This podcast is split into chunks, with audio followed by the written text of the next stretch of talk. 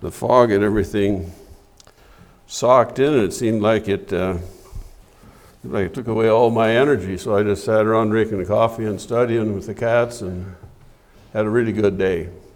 The Lord really has been blessing me. Um, I have to thank Pastor Demo. I have to thank Pastor Humphrey for the leadership that they've shown me over the years and all the, the, the good teaching and preaching we've been getting of late.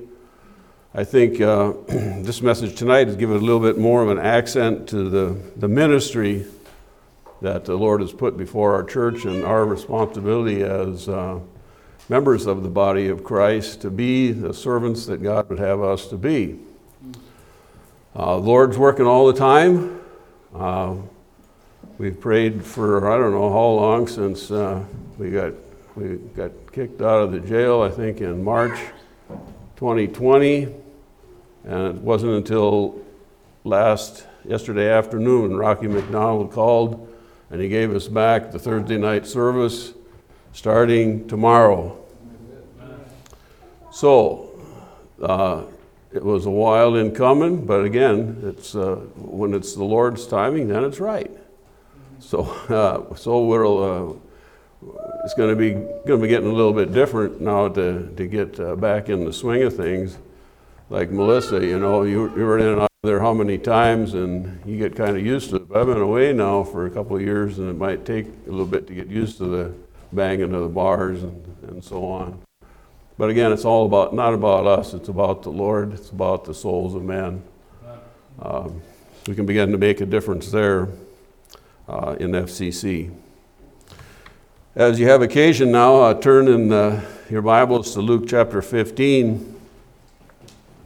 Little bit different kind of message. Uh, as you get into this, you'll readily recognize uh, this, the text we're going to be looking at uh, from uh, be looking at from verses 15 to 11 on down. I think we'll read all through 24 here. so it's a well known portion of Scripture. Um, we all know the, what's said here in general. We're going to look at a few points. What I really want to focus at on is verse 22. Brother Richards, when he was here preaching, he made a comment one time that, that caught my attention that kind of helped me to understand some things. He said, you know, sometimes it's, uh, we need to look uh, between, read between the lines. And what he was talking about, as he impressed upon me, is that sometimes it's valid to make inferences about actions or something that, that's, that what wasn't commented on specifically in the text but that the implication was there and it was valid. Was something that didn't rest Scripture. And so uh, that's got what I kind of use this verse, chapter uh, in uh, verse 22, about. We're going to be talking about spiritual cleansing or the matter of sanctification. Now, I'm, going to lay this down right away. I believe that, that our church is embarking on a new, in a way, a, a new uh, move forward for him. Uh, I really feel like that the Lord has been working in individuals' lives. He's been working in our ministries, and that we're praying that He will continue to work, especially in the native ministry. That I think it's very, very vital and important for us to not leave off remembering those people and those those villages and to be actively praying for them. And as Pastor Humphrey was teaching on on Sunday in Sunday school, I think you're going to teach more about fasting. No, well, about the importance of incorporating prayer and fasting at times. I know that that God, He is pleased when when we pray and fast as individuals and can't, I can't help but wonder that God would be more pleased when He sees a church that has a heart to pray and fast for, for, for specific portions of the ministry that He's given us. So let's go ahead and read, and then we'll get going. Uh, Luke chapter 15, verse 11. And he said, A certain man had two sons, and the younger of them said to his father, Give me the portion of goods that falleth to me, and he divided unto them his living. the, the elder son and the younger son. And not many days after, the younger son gathered all together and took his journey into a far country, and there wasted his substance with riotous living. And when he had spent all, there arose a mighty famine in the land, and he began to be in want. And he went and joined himself to a citizen of the country, and he sent him into his fields to feed swine. And he would fain have filled his belly with the husks that the swine did eat, and no man gave unto him. And when he came to himself, he said, How many hired servants of my father's have bread enough and to spare, and I perish with hunger? I will arise and go to my father, and will say unto him, Father, I have sinned against heaven and before thee, and I am no more worthy to be called thy son. Make me as one of thy hired servants. And he arose and came to his father, but when he was yet a great way off, his father saw him and had compassion, and ran and fell on his neck and kissed him. And the son said unto him, Father, I have sinned against heaven and in thy sight, and am no more worthy to be called thy son. But the father said to his servants, Bring forth the best robe and put it on him, and put a ring on his hand and shoes on his feet, and bring hither the fatted calf and kill it, and let us eat and be merry. For my son was dead, for this my son was dead and is alive again. He was lost and is found. And they began to be merry. Let's pray. Father in heaven, we thank you uh, for the opportunity to be in your house tonight. Thank you for the blessings that you've afforded us as members of your forever family and of this church, Black Road Baptist Church. We're thankful, God, that for the ministries that you've set before us, Lord, that we can be and that we would be found faithful servants.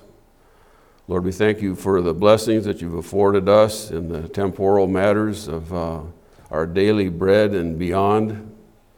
Uh, we thank you, God, for raising up families new families in our church. Lord, that there can be uh, uh, another uh, generation of souls saved, and, and uh, hopefully, Lord, there'll be, even from this generation, there'll be men called to preach to meet the needs of the mission fields of the world. We humbly pray in Christ's name, amen. Okay, well, the, the term prodigal, this is often called the prodigal son. Again, this is not a, a, a, word that's found in the scriptures, yet it is an accurate description of this individual.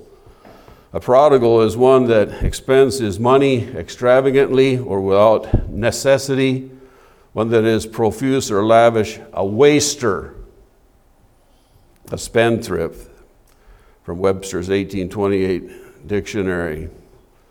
Now, don't think within yourself that you couldn't become as this prodigal. Consider Saul. In his early days, he walked with the Holy Spirit. The Holy Spirit worked in him. He came into a time, became jealous for David. He plotted his murder. He killed uh, a number of priests for no reason except they had, they had given help to David, to King David. And this man that had been the first king of Israel ended up uh, inquiring of, of the witch of Endor for the future. And his end was, was not good. And consider, and again, an illustration of a man who started good but ended bad because he took his eyes off the Lord. He let the world have reign in his life. You consider David, mighty king of Israel. He plotted out adultery and murder. Um, but in the end, this man, he was repentant before the Lord, and the God forgave him of his sin. He cleansed him of his sin, and he used it. But nevertheless, you know, remember that he carried with him that stigma of what he had done, and it would be a plague to him and to his, and his, his sons and his family. So, just as an aside here, about this matter of, of our spiritual cleansing, our sanctification, it should be, and I hope is very true, that that we have weeded out the more gross sins of life, the more uh, abhorrent sins of the flesh. But we never really get there. When God calls us, He says, Be holy as I am holy. And so He set a standard that's impossible for us to reach. Nevertheless, He has given us that unction to make that our goal and to be seeking to uh, achieve that. That we could, through the allow, being obedient to God's word, that we could draw nigh to God, that we could uh, draw from His strength, and we would work ever to, to, uh, to guard against inroads into our flesh. The world and the flesh and the devil have, in truth, nothing out there that's good for us. And so, in this matter of our personal, uh, our sanctification has to do with um, that, that the at the point of our salvation, we're removed from the power of sin. That we can claim that our, that our sin has no more dominion over us. It shouldn't have rule over us. But our sanctification is also a process that we, were, we have a hand in. We need to be able to do to know God's Word, to incorporate it into our heart and our mind, and, and, and inculcate it into the actions that we do. And it's, it's as anything else, it's, it's, a, it's a lifelong process. And we dare not let up on, it's just like, you know, if, you, if you're driving your car and you take, and you're, you're going forward at a nice safe rate of speed, you know, well, for Jordan, I don't know, I won't say, but uh, what happens when, you, when you're cruising along, if you take your foot off the gas, what happens? Slow down, right? You aren't going to get where you need to go as fast as you should. In that same way, when we take off, when we, when we leave off this matter of discipline, spiritual discipline in our life, then we're not going to be able to go forward and be the servants that God would have us to be. And again, this isn't one of, uh, this isn't one of Jesus's parables. He did often use parables, but when he says there that it was a certain man, this is a, a real time happening. He used the same term in the, in the previous chapter, I think it is, with Lazarus and the, and, the, and the rich man.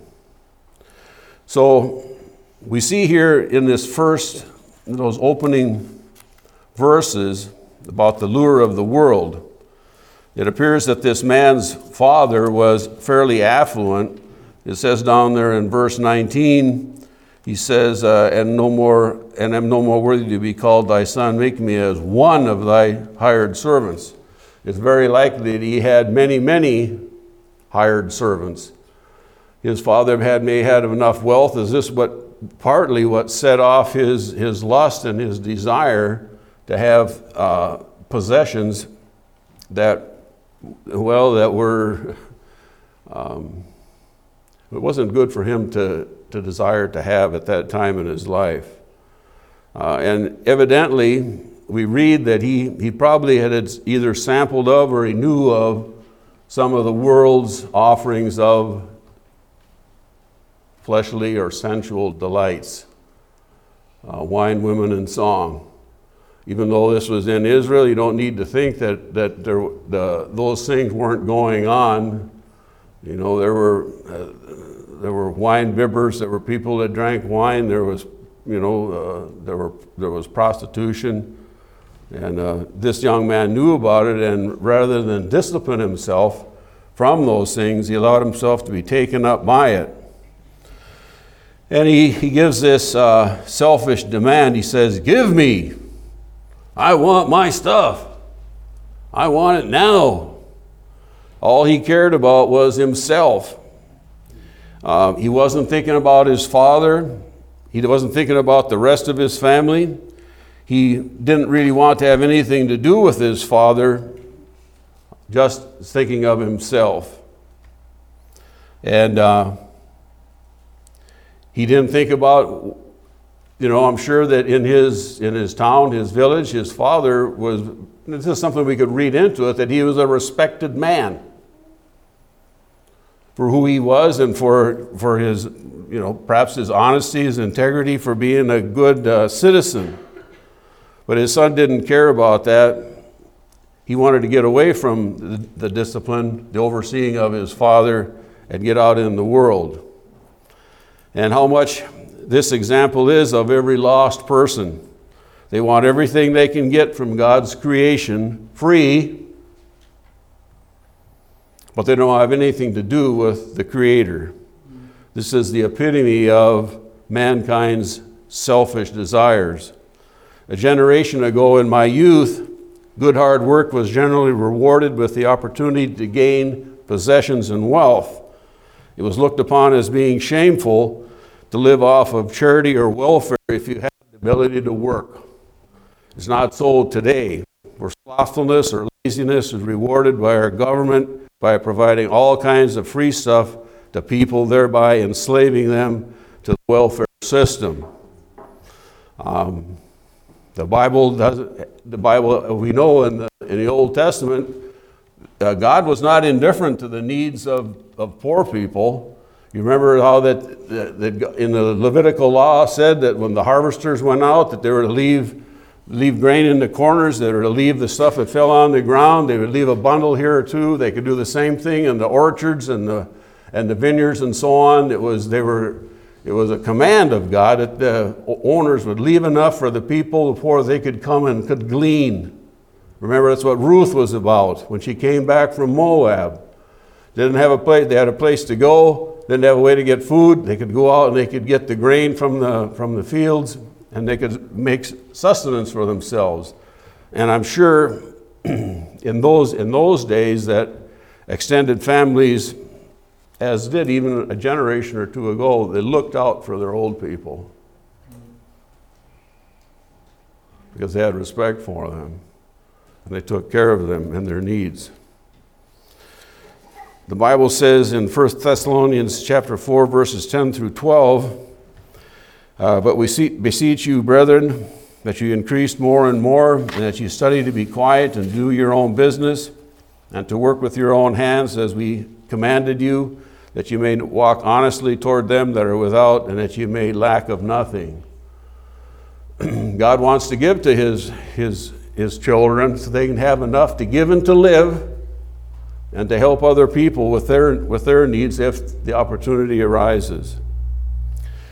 But, you know, for the lost person or for the, a backslidden, backslidden Christian, um, sometimes the, the matter of our of charity and, and uh, love for their neighbor seems to wax uh, and to wane. But if you want to live your life like there's no God, He will allow you to do just that. If you want to take all that He can give you without acknowledging Him, He will let you do that also. But you need to know and understand that at the end of your life, when the bottom line is drawn on your existence, you're going to face an eternity in hell because you denied the God of heaven and earth and all that is, the sovereign King who has set the rules for your and my existence for now and eternity. Proverbs 16 25, it says, There is the way that seemeth right unto a man, but the end thereof are the ways of death. There's, there's virtually every individual in this existence has a self justification for, for, for right and for wrong, or for, for now and for eternity. Um, even atheists have built a belief system to justify their own belief that there is no God. But again, believing a lie doesn't make it true, neither does disbelieving the truth make it false. God's word stands as sure, it's something that we can stand and lean on and uh, receive the blessing from now, each and every day, that we can feed from this book and take from it some of the strengthening, some of the spiritual food that we need for the vital growth of our spiritual life. Okay, now back to the son. Though not unknown, it was a rare thing for a son to request his inheritance before his father had died. Some even considered that it was a wicked thing to do, almost like wishing that your father was dead. I can't imagine something like that, but uh, I know it's, it's true in our world today. Levitical law did allow for the eldest son to receive a double portion of the father's wealth, leaving one third for the youngest son. So that's what this young man ended up getting. It says there that after he had got his, his portion of his living, that he gathered it together. So whether he had to liquidate animals, livestock, produce, whatever, he did that so he could get jingle, so he could get that gold in his poke that he could take off and live his life. So the request was made of his father.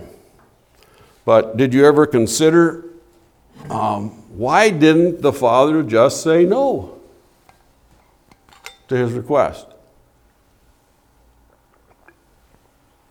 Certainly, his father, being wise and insightful, had a very, very uh, good idea what was going to happen to his son, and he knew there would be nothing good. excuse me, nothing good.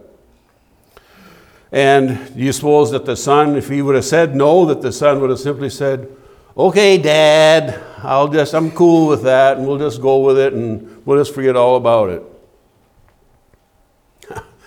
I doubt it. This young man had made his mind up. Yeah, yeah, it's like this. If I can see somebody sitting like this, they made up their mind about something. Well, he'd made up his mind already. He's going to go forward no matter what anybody said to him.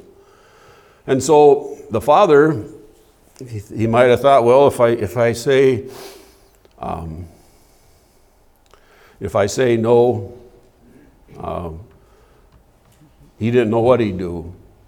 You know, he, if he could, if he stayed around home, he probably couldn't get, do the things that he wanted to do around his home country.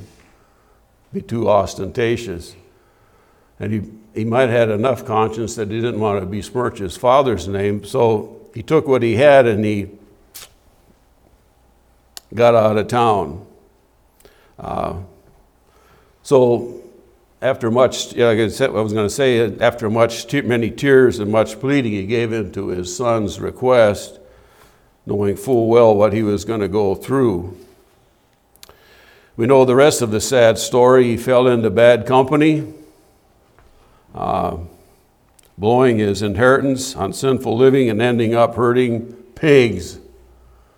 Something that was uh, really something that should have been was abhorrent to, uh, to any Jew, especially for a young Jewish boy. Uh, the Jews, under their Levitical law, weren't even to, to touch, to eat of the hog or, or to even uh, touch him or be around him. It was un, considered unclean. And so it ends up, after all the money was gone, and this is the way it works identification with the world. Just when you think you got it made out in the world, the world's going to turn on you.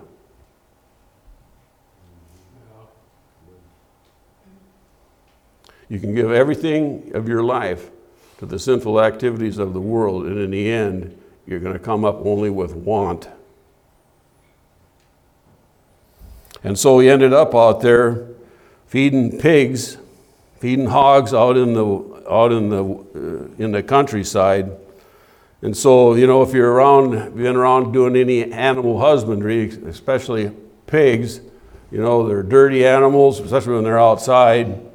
And he was probably not just, you know, a little pen full of pigs. It might have been hundreds or even thousands of them. You remember from the, the story of the demoniac of Gadara when when, he, when Jesus cast the, the, the evil spirits out of the demoniac, the, the possessed man, he said he cast them into a herd of swine of 2,000 swine, and they went into the, into the sea and were, and were drowned. So, you know, if you're around that many animals for any amount of time, you're going to get to look and smell pretty much like those old pigs. There was nobody to take care of this guy. Nobody cared about him. They wouldn't even give him lunch. He had to root hog or die with the pigs. That's the way the world rewards it's, it's those lovers of darkness. That's the way the reward, uh, the devil all pay, always pays in counterfeit. That which you put uh, so much uh, joy and happiness in, this man found it out finally. How long he was there, the Bible doesn't say. Might have been days, weeks, months, might have been a year. Until he finally, as it says there in verse 17, and when he came to himself, what does that mean? Well, don't you think now for, for at least some goodly while he'd been assessing, yeah, what he had before he left? That's what it says. Says, My servants had everything they needed, and I ain't even got a crust of bread. I haven't got nothing to eat. I'm ready to die here. Well, he was simply desirous to be as a simple hired servant. He says, How many hired servants of my father's have bread enough? this hired servant, this person was, was like a wage earner or a day laborer. They got their pay whenever, day, week, month, or whatever, and then they went on. They weren't like the doulos or the bond servant that under, again, under Levitical law, the, the, the, the master had to provide him with food, clothing, and, and, and shelter. And if they, if they left, and, and for his family, if he ended up had a family, and when, if he would choose to leave after his time of service, then the, the master was bound to give him enough goods so that he could go out and make his living. It was a pretty, not a bad deal. The son, he didn't even dare, dare even be made as one of those. He wanted to be just the pot scrubber, the one that cleaned out the latrine, the one that did the, the, the most menial of the positions. That's, that's, he had he finally came to himself. He saw what he'd done and he recognized that it was his responsibility when he says then that I've sinned against heaven and earth and his, and his father. And he, when he finally got his mind right, he had a change of mind about who he was. I believe about sin himself. I don't know if this man was, was lost or if he's a backslidden Christian. I don't know. But he made the right move when he, when he found himself in a position there where he, he could no longer take care of himself. And he turned his eyes and he headed towards the Father. Now, I'll tell you something for a lost person, when you come to the point in your life where you have nothing else, that's the time to go and look for the Father. You come to the Heavenly Father and you come seeking Him, having a personal relationship with Him through His Son, the Lord Jesus Christ. Then you can live a life of blessing. Come what may, the storms of life will come, but if you have God as your Father, you have everything in this existence. You have that gift of salvation, the priceless gift of salvation that no man can buy, but many would covet after, but they won't bend the knee. And so the return, again, we've looked at that pretty much. He came to himself and he began to head out. And then, verse, uh, we'll pick up in verses 20 and 22. It says, Then he arose and he came to his father, but he was yet a great way off. His father saw him and had compassion and ran and fell on his neck and kissed him. For it was, it was considered uh, kind of a, almost a disgraceful thing for a man to, elderly man to run. You know, you'd have to pick up his robes and all that stuff and take off, you know, and it wasn't something that was considered um, proper. But his father didn't care. He just saw his son and he was going to get he was going to get to him and get his hands on him as quick as he could. And the son said unto him father i have sinned against heaven and in thy sight and am no more worthy to be called thy son and the father didn't let, even let him go on but, he, but the father said to the servants bring forth the best robe and put it on him and put a robe on his hand and shoes on his feet so the father was was indeed looking for him, even though his son had disappointed and rejected him. He was looking for him to return, and he ran to him and received him with open arms. Now, as the son was covered with the filth of the hog lot, so is the guilty sinner covered with the filth from the stain of sin.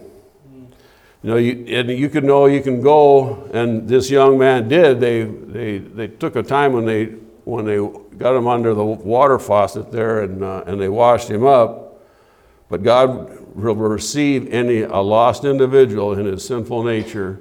He'll receive him just as I am, just as you are, if you'll come to him repenting and believing. And that's what God wants to see from a truly repentant sinner, one that is humbled before him that'll confess his sin, and God will always wonderfully receive him. Um, John 1:12 says, "But as many have received him, to them gave he power to become the sons of God, even to them that believe on his name." And also 1 Peter 3:9 says, "The Lord is not slack concerning his promise, that some men, some men count slackness, but is long suffering to usward, not willing that any should perish, but that all should come to repentance. Now, about this matter of the best robe. This term indicates a garment that would be that would recognize the wearer as a person of dignity and rank, a person that deserved respect.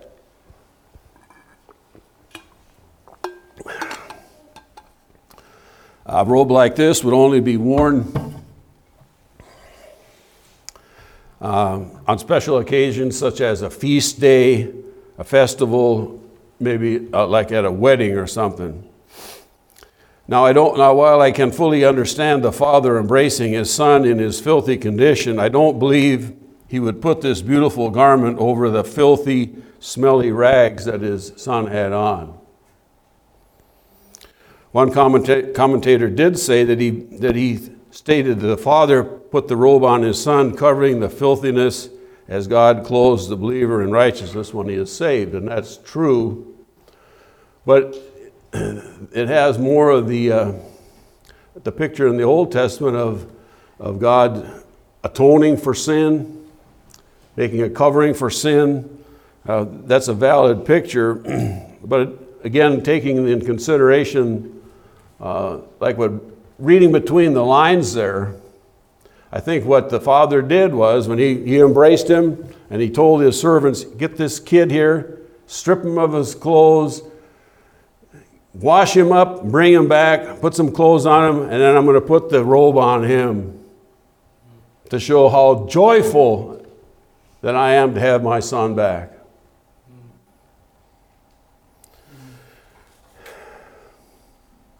And in the New Testament, under the, the, the New Testament uh, times, when a believer is saved, his sin is not just covered up, kafar, but it's taken away. That's about this matter of spiritual cleansing. The Bible says, Not by works of righteousness which we have done, but according to his mercy, he saved us by the washing of regeneration and renewing of the Holy Spirit. In Romans chapter 3, verse 25, Romans chapter 3, what a dynamite book for all the, for all the, the, the beautiful doctrinal pictures that, that God paints in this, in, this, in this one chapter of the Bible. It's just awesome. Every verse in this, in this chapter preaches, because it says volumes and volumes and volumes about who man is and who God is the way of righteousness, the beauty contained in, in, in those scriptures is something to be admired and loved because that's what it does. It shows God's love for you and for me, for the world's people. And it says there in Romans 3:25, whom God has set forth to be a propitiation. Okay, $5 word that means talks about the appeasement or the satisfaction of God's wrath. It also talks about how that the, that the person is reconciled or made right in having a family relationship and when they have been, been estranged from God, a stranger to God, the moment they've been ble- uh, believed and born into his forever family, this matter of reconciliation takes place. The, the, the, teaching about the spiritual adoption, we become, we're not naturally born into God's family. You understand? You must be born again. That's what he's talking about. That the, that the relationship that has been broken at the time of our choice that from the time of our uh, accountability, there's a time in your life, young man, where you're going to become accountable, personally accountable before God for your sin, for your sin debt. You and nobody else is going to be held responsible for it. No individual need have to go to hell and pay the, their, their time in eternity, paying and paying and paying, and you'll never get the debt paid off. But God in His love has made a way that no person need perish if they're willing to repent and believe. Whom God has set forth to be a propitiation through faith in His blood to declare His righteousness for the remission of sins that they're taken away, that are passed through the forbearance of God. 1 John 4:10 says here in his love, not that we loved God, but that God loved us and sent his son to be the propitiation for our sins. Again, the believer's propitiation is linked with the appeasement or the satisfaction of God's wrath. uh, Romans chapter 8, verse 1 says, Therefore, we are no longer under condemnation. Our sins have the sin debt that we incur incurs the wrath of God and his justice and his punishment in spending time and eternity in a place of eternal separation from Him, the fires of hell. Uh, hell is just as real as heaven. And I remember back in the 60s, there was a song, an old rock song. It says, I, I pray there ain't no heaven. I say there ain't no heaven, but I pray there ain't no hell. It isn't through living, it's only by dying we'll tell. Well, I'll tell you what, if you, if you wait too long, if you wait to your dying day, and you aren't born into God's family, it's a sure thing that you're going to spend eternity in the fires of hell. John 3:36, that beautiful chapter, when, when John 3:16 is presented, for God so loved the world, he gave his only begotten Son, that whosoever believeth him should not perish, but have everlasting life. The chapter ends with John 3:36, where it says, He that believeth on the Son hath as a possession everlasting life. And he that believeth not the Son shall not see life or union with God, but the wrath of God abideth on him. It's like the it's like having your neck in the guillotine or like you're having your neck in the noose. it's just a matter of time. It's like being on death row. Do you understand what about death row is? There are people that are on death row in, in our prisons today are waiting for the time of their execution. Do you understand? If you're lost, you're on death row. It's just going to be a matter of time if, you, if there's no repeal for the, for the individual in this world in the spiritual sense to be pardoned. Doesn't happen. Because the Bible says we're, we've, we become guilty already because we have not believed in the name of the only begotten Son of God. So, this is where this matter of spiritual cleansing comes in. Uh, I found this, uh, I was on YouTube uh, yesterday, I guess it was, and I ran across this, uh, this uh, site there. It had 120 hymns. So I clicked on that, and it was, it was all a cappella. And uh, they were singing all these, these beautiful hymns, beautiful renditions, and it just it just thrilled my heart that God uh, made me one of those blood bought ones.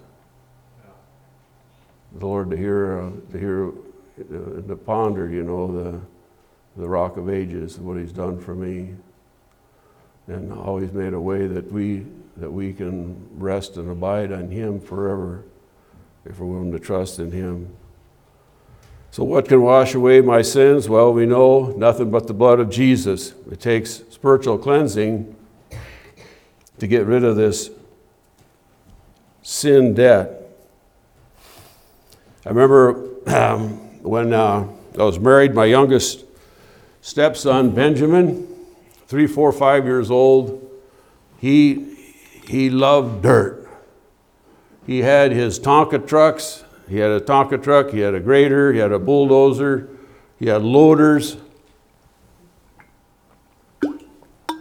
And he made a, a sand pit. And he would work out there all the time. Just, you know, whatever. He, one time Linda called him in to lunch. He'd been out there and he comes running in. We're all sitting at the table waiting. Ben comes in and he's just black from head to foot. Thing you can see is the whites of his eyes and a little tuft of the blonde hair sticking up. Well, he couldn't come to the table like that, so Linda, she stripped him off, get him into the laundry tub and hosed them all down, you know, and clean them up, put some clothes on them. Then he was ready to come and sit down with us. He'd been cleansed. We need that spiritual cleansing if we're going to be right with God in the matter of our salvation and also in the matter of our fellowship. If we're, if we're not on the right page with God, if we're not praying, if we're not reading His Word, if we're not communicating with Him, we're not where God wants us to be. That's part of our choices in this matter of our sanctification. It's doing the things that we know to do and not doing the things that we know not to do. So I'm sure again that this father had his servants strip the son of his filthy garments to wash him up and then dress him in that beautiful robe. The, the son had no part in this act, though from time to time after that he would be responsible to maintain physical cleanliness in his life. In that same way, for the born again Christian, God, we're responsible to deal with the sin issues that come into our life, because you know they do.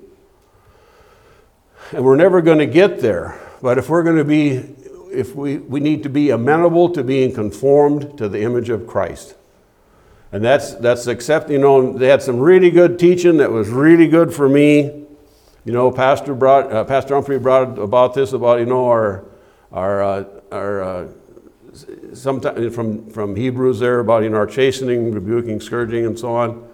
Sometimes God uses uh, things that we go through to educate us. Sometimes it is to punish us. Sometimes it's, well, it's, it's, for, it's for our good. It's always for our good. That's what's hard to get by.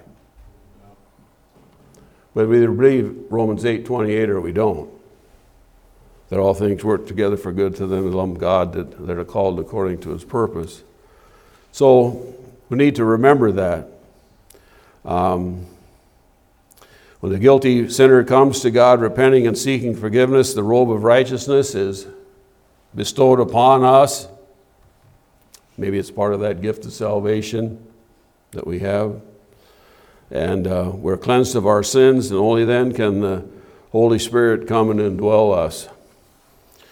That's what uh, Paul talked about in 1 Corinthians 6, verse uh, 19 and 20. He said, What? What? He said, somewhat incredulously. I like that term. Know ye not, he couldn't believe it. Know ye not that your body is the temple of the Holy Ghost which is in you, which you have of God and not your own, for you are bought with a price. What? With the blood of Christ. Therefore glorify God in your body and your spirit, which are God's. And so again, Titus 3 5, we, we go through this the washing of regeneration and renewing of the Holy Spirit to be made right that our sins are washed away. The Holy Spirit cannot indwell a lost person. You got that? The Holy Spirit, God cannot bless a lost person in the way of his, the matter of his spiritual nature. You must be born again. You must be spiritually washed. You have to come under the blood to know the forgiveness of God and have a position of, uh, in His family. After our salvation, it becomes our responsibility to maintain the blood bought vessel. That's this stuff that we reside in. This is the element of our personal sanctification. It's our responsibility. God is still going to work through us, through His power, to help us to do, do these, separate ourselves from the sin in our life and to deal with it. So, how are we sanctified? John 17 17 says, Sanctify them through thy truth.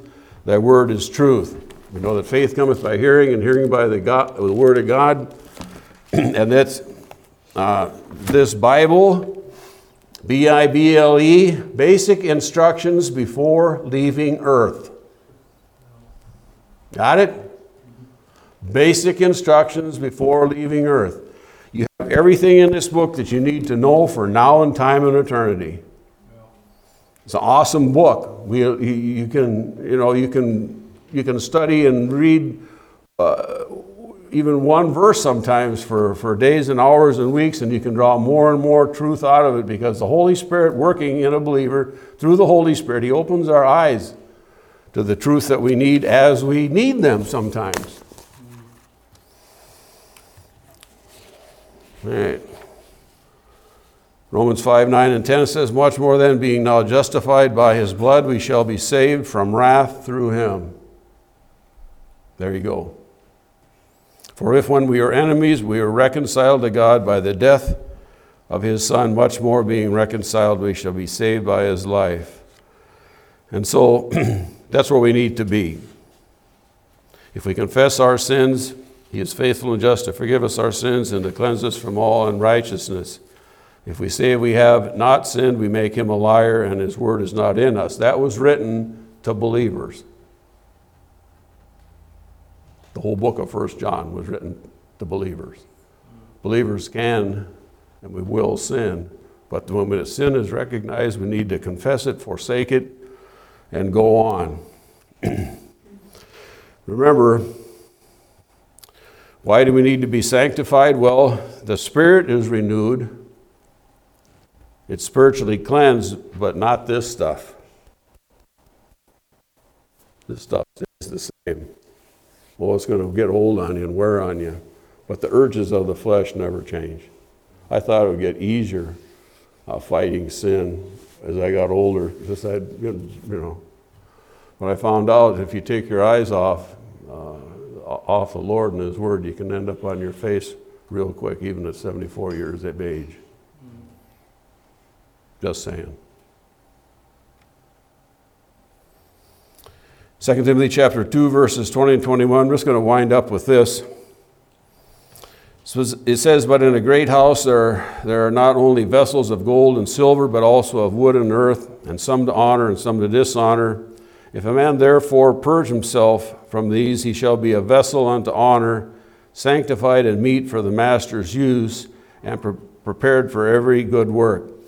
Now, I'm not prepared to give a dissertation on this, but it seems like in God's family or in His church, there are two types of, of vessels, two types of people those that are the gold and silver, and those that are of the wood and earth the gold and silver, he says, is, is, is worth more to honor than the wood and earth. But he says, if a man therefore purge himself of these, you got it? Of the wood and the earth, of the things of the world, if you purge yourself from those things, he shall be a vessel unto honor. He'll be the gold and the silver, sanctified, separated to God, and meet for the master's use and prepared unto every good work. That's the work of God working through us. So, it's our responsibility to rid our lives of any sin that would compromise our ability to serve God and our witness. The life of sin, we learn from this man, the life of sin results in a wasted, empty life. And God does say, Be holy as I am holy. That's the standard He set for us. Uh, and we need to remember as we pray that in Psalm 66, verse 18, it says, If I regard iniquity in my heart, the God will not hear me. Again, so that's, that's where this matter of spiritual discipline kicks in. This is where we need to be 24 7, 365. Now, as we're as I said, I, I see that our, I, if we desire to see God work in the native ministries, if we, see, if we desire to see Him working in the prison ministry, let me ask you something, Daniel. What, is, what, did the, what did the work that we did in the prison ministry mean to you? It was a place where I could go to draw near to God. So it was, looked forward to every day. Well, that's where we, we, we hope to see more men come and be saved and become members of this church. We shouldn't be afraid of that. Daniel Spence is, a, is an example of that, of the fruit that came from, even if it took 15 years. I think it started in 1999. If it took 15 years of preaching, if I had to preach another 15 years to get another man saved and become a member, you think it'd be worth it? In God's sight, he says, yeah. It's not, again, it's not about you and me, it's about, it's about God and his, his work and for all his glory. So the power of prayer with fasting is something that we may need to incorporate into our life if we want to see the, the responses from the native village begin to pop up. I guarantee you they won't if we don't pray.